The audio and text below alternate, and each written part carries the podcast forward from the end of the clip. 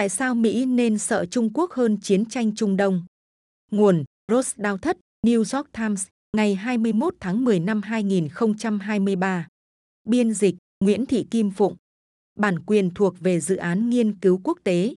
Hôm thứ Năm, Tổng thống Joe Biden đã có bài phát biểu liên hệ cuộc xung đột Israel-Hamas với cuộc xâm lược Ukraine của Nga, đồng thời khẳng định sự can dự của Mỹ là một phần trong đại chiến lược nhằm kiềm chế kẻ thù và đối thủ của chúng ta. Ông tuyên bố, chừng nào những kẻ khủng bố chưa phải trả giá cho tội ác khủng bố của chúng, chừng nào những kẻ độc tài chưa phải trả giá cho sự hung hãn của chúng, thì chúng vẫn sẽ tiếp tục. Và cái giá phải trả cũng như các mối đe dọa đối với nước Mỹ và thế giới sẽ còn gia tăng.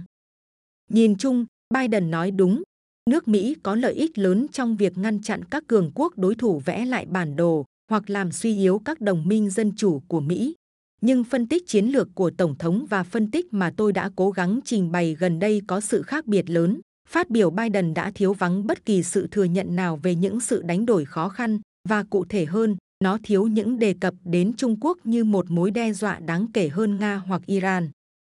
Những khác biệt này không có gì đáng ngạc nhiên.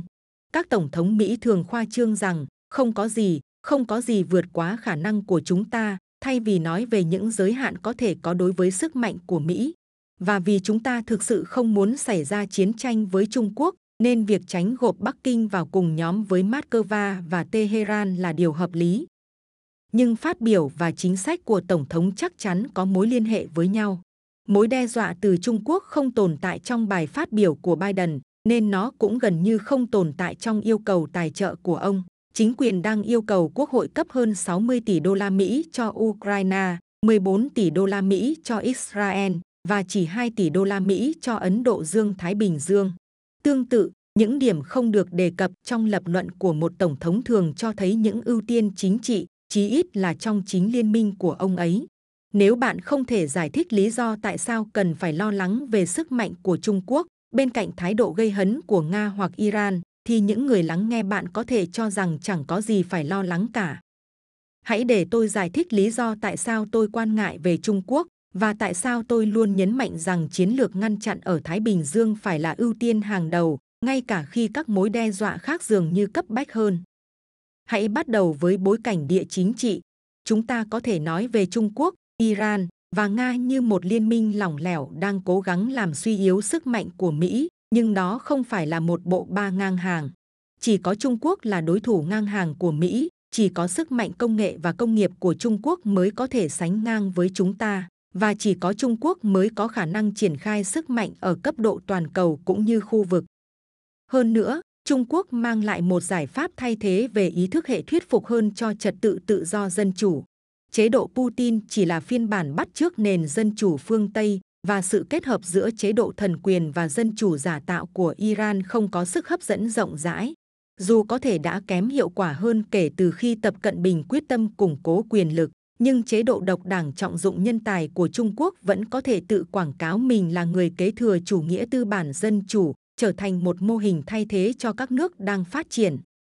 Những thực tế chiến lược chung này rõ ràng không có tính đe dọa bằng các cuộc chiến thực sự. Tuy nhiên, mối đe dọa mà Trung Quốc đặt ra đối với Đài Loan mang những hàm ý khác biệt đối với sức mạnh của Mỹ so với mối đe dọa mà Nga đặt ra đối với Ukraine hoặc Hamas đối với Israel. Bất kể điều gì xảy ra trong cuộc xung đột Ukraine, thì Mỹ chưa bao giờ chính thức cam kết bảo vệ Ukraine và Nga trên thực tế không thể đánh bại NATO. Bất kể các bất hạnh mà Iran và các lực lượng ủy nhiệm của họ có thể gây ra cho Trung Đông, thì họ cũng sẽ không chinh phục được Israel hay đẩy người Mỹ ra khỏi khu vực lơ văng.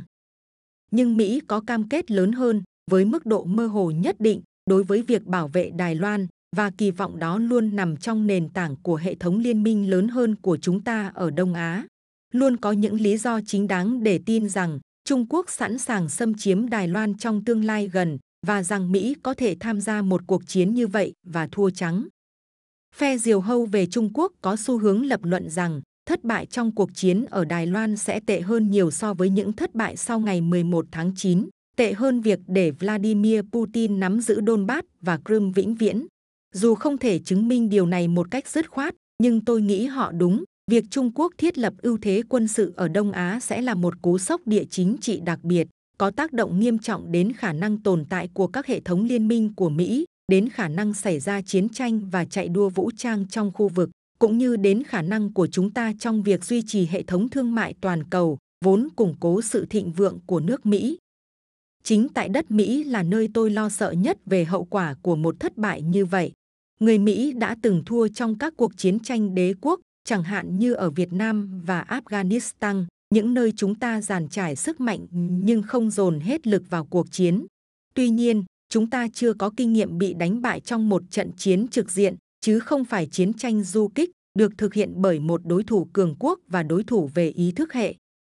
Bất kể bạn có lo lắng gì về sự chia rẽ chính trị hiện tại ở Mỹ, dù bạn sợ cánh tả vỡ mộng với nước Mỹ hay cánh hữu vỡ mộng với nền dân chủ, hay cả hai, một thất bại ở Đài Loan nhiều khả năng sẽ đẩy chúng ta tới một cuộc khủng hoảng nội bộ thực sự. Đó là lý do tại sao, ngay cả khi các cuộc khủng hoảng nước ngoài khác đang nóng lên, một biến cố ở Đông Á vẫn là kịch bản mà Mỹ phải nỗ lực hết sức để ngăn chặn.